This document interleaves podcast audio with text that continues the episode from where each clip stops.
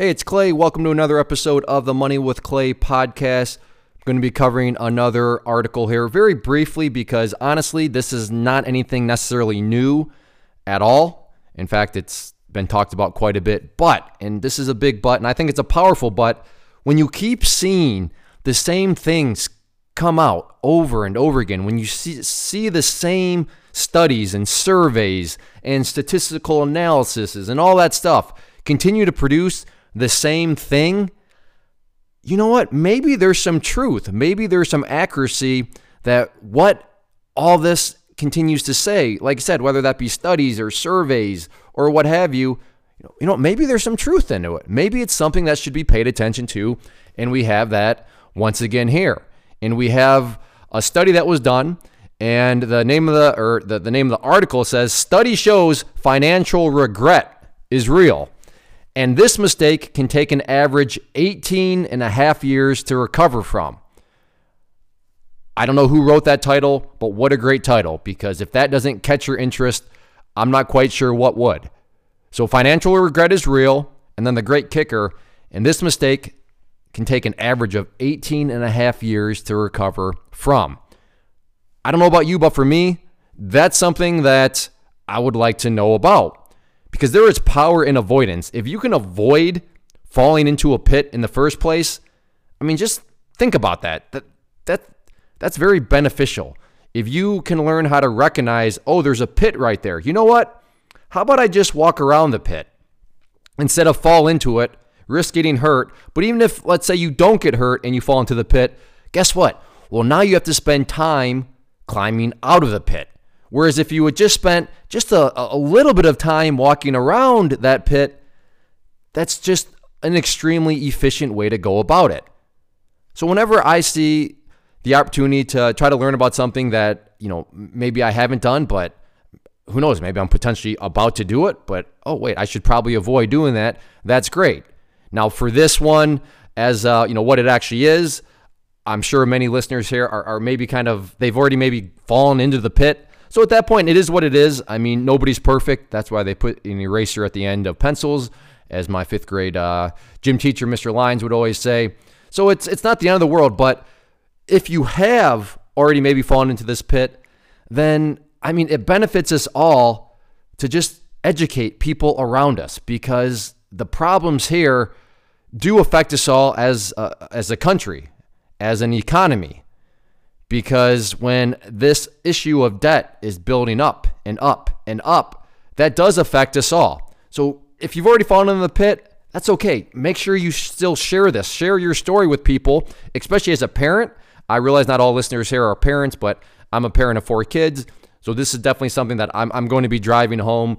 And while I am by no means a parental uh, expert, in fact, I have a lot to learn as you know from being a, a, a parent but just talking out loud from one parent to another, hey, you know, make sure that you're, we, we got to be teaching our kids this stuff. Maybe you're an aunt, maybe you're an uncle. Be teaching your nieces and nephews about this sort of stuff. Make sure they realize this because think about it 18 and a half years, that's a long time. I mean, that's basically two decades to recover from this mistake. So, to pick up the article here, and I'm not going to read it all, like I said, we, we've talked about this many times before. And I just want to reiterate and kind of go over the, just the general idea here that's being conveyed. So again, we have another data point that you can kind of put into you. Yeah, you know, I, I've heard that before. In fact, I've heard that several times. So I should probably pay attention to it. So going to the article here, most Americans are living with some kind of financial regret, according to a 2019 study from New York Life, which polled 2,200 adults about their financial mistakes. Participants ranked, and here we go. Here is we've we've talked about this quite a bit. The time machine. If we can go into the future for somebody else and say, "Hey, you in the future," because I, I, am not your age. It's for me. It's not 30 years from now, but for you, who is it is 30 years from when you were my age. What regrets you have? Think about how powerful that is. That is so wise to do that. And I wish I would have done that earlier to realize that there's this time machine out there. Who is this time machine? Well, anybody that's older than you. I mean, hey, you're 10, you're 20, you're 30, you're 40 years older than me. What what things you wish you would have done differently? What things do you think somebody or do you wish someone would have told you? Ask those people that. There is wisdom in that time machine that's sitting right in front of you. Uh, time machines don't exist. Yes, they do. You can go into the future. It's possible. Go talk to somebody older. So, what is the number one financial regret? Not saving enough for retirement. So, that is number one. So, that one comes up all the time. I wish I would have started sooner. So, they didn't save enough. That uh, another way of saying I, I wish would have saved enough was, well, I, I wish I would have started sooner because with the, and I'm not going to turn this into a math podcast, but with compounding interest and the way the mathematics and all that work out, the sooner you start, the better. So sure, maybe it's not. I wish I would have started sooner. That's essentially what they're saying. Not saving enough for retirement. Well, if you would have started sooner, if you would have put a little bit more money aside instead of spending it on all these non necessities, then you would have had enough. But, so here we go. Taking out too many student loans is the top money mistake that took the longest to recover from. The average participant reported paying off student loans for 18 and a half years, starting at age 26 and ending at age 45. That is a long, long time. Spending a significant portion of your life repaying on college tuition fees is a reality many Americans, uh, for many Americans.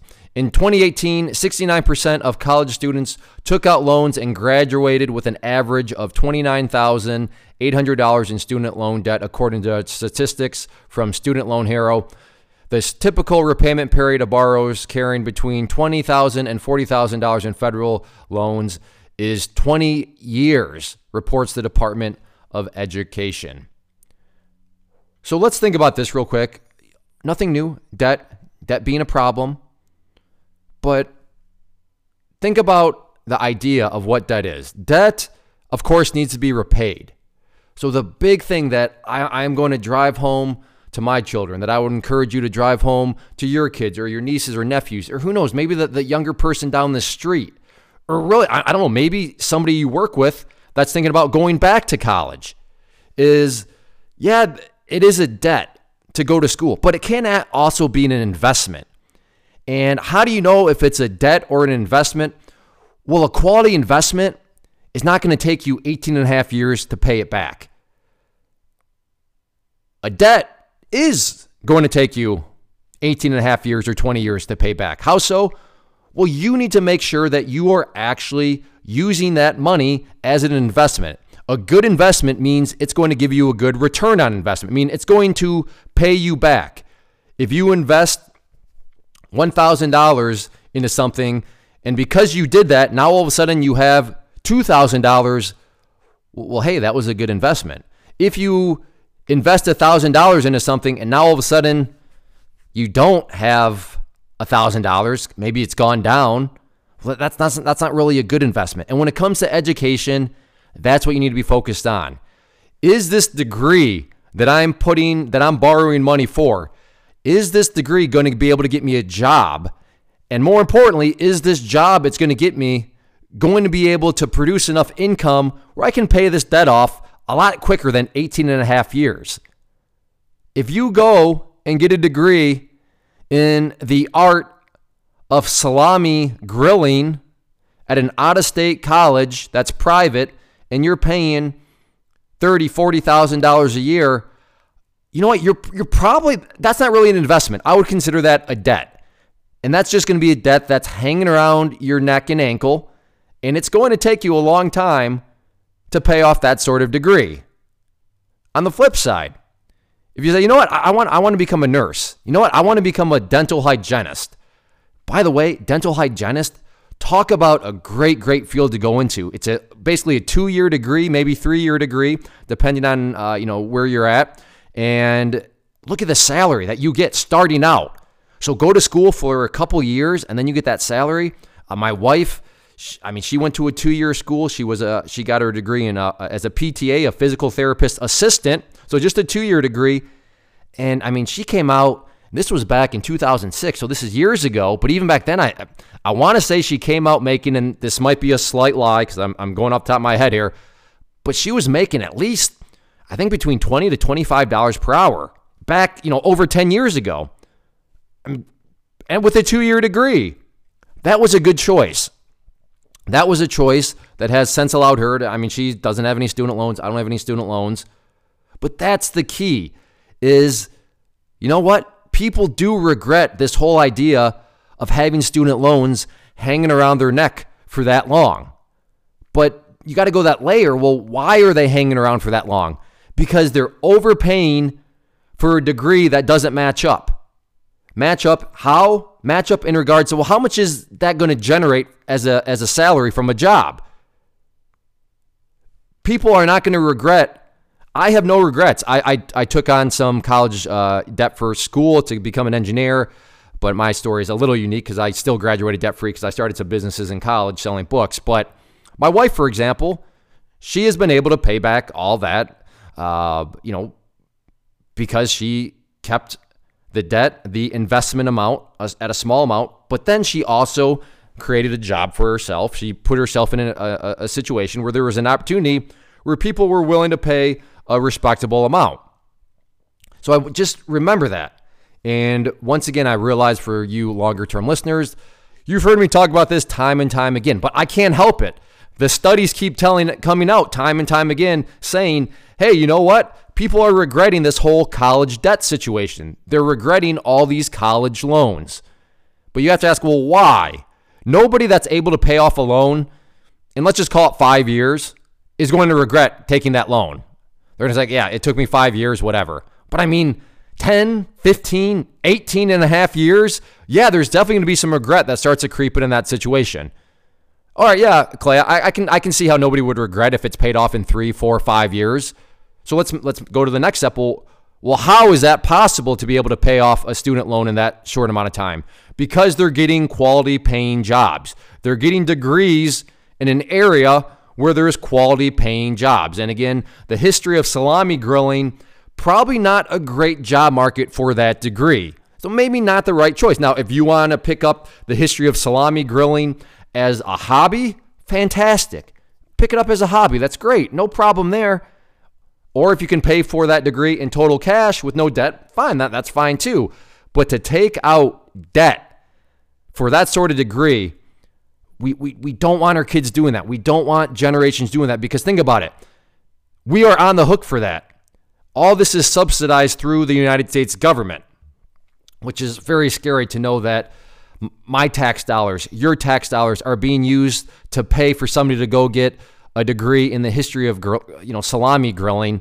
That's messed up. That it really shouldn't be like that, but it is. But if we can say, you know what? Listen, there's a lot of people that regret what you're about to do. So maybe reconsider it. Or maybe just keep that as a hobby and let's focus on taking out some sort of debt that's going to help give you a much better return on that investment.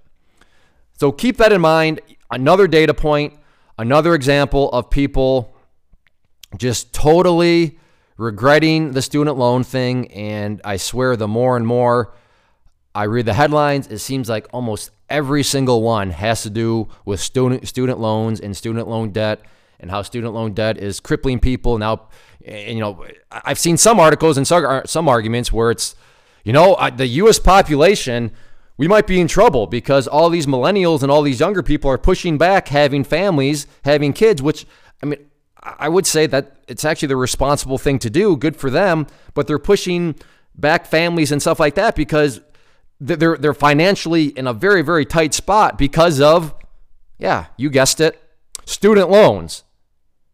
And that's going to be very that that's difficult from the economy, not only from a debt perspective, but as far as just a, a country as a whole, declining populations not necessarily a good thing. So just it's this is real world stuff. This is things that literally affect your life. And a decision you make, which is very cruel, but a decision a 17 or 18 or 19 year old person is making that could affect them for the next 20 years, that could, you know, really alter their life.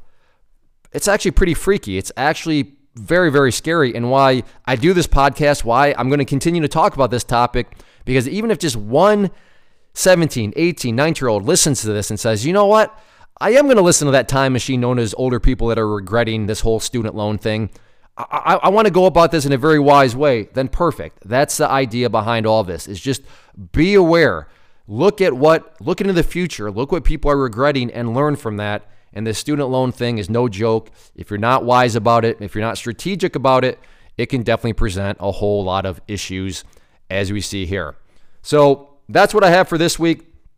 Another data point, another example of what we need to be aware of, what we need to be passing down to, uh, like I said, not necessarily if you don't have kids, but the, the, the kid down the street, your nieces and nephews. People got to be aware of this stuff. So just let them know, bring it up in a, in a way that's not going to seem like you're talking down to them, but just kind of as an, hey, as an FYI, you know, you know, check this out and, you know, uh, let, let people kind of maybe try to not tell them what to do, but just give them other alternatives and other perspectives to think about. So get out there and let's just make sure people can start to avoid this pit and not fall into this pit known as student loans.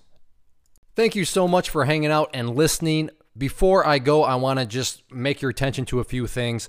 First off, if you enjoyed the show, then make sure to help us out in the iTunes, especially if you could leave us a rating. That goes a long way and just assists me in getting the word out there. And I, I genuinely would appreciate it. Second, if you find yourself either in debt or just feeling like your, your personal finances are kind of out of control or could be much more efficient, then I would encourage you to go to moneywithclay.com and check out the Slab Money Method. That is the course that I put together as a former process engineer that outlined every single step, step by step by step, with documentation, with forms to fill out. That'll put you on the path, the exact path I used to pay off $163,000 of debt and get myself to the point where not only am I debt free, but I am now able to build wealth and build wealth in an efficient uh, manner. So if you're curious and interested in that, again, moneywithclay.com, and that is the slab money method. And no, this is not all some massive sales pitch when I say that it works. It truly does, and I back that up with more than words. My action behind those words is that course comes with a one year money back guarantee. So if you try it out and you're not making any progress, you're not seeing any progress, then I will refund you the cost of the course, which is very minimal to begin with. And then finally, make sure to check us out on social media. Facebook, Instagram, just look up for Money with Clay and you will see us there. Again, thanks for hanging out. I'll see you back next episode.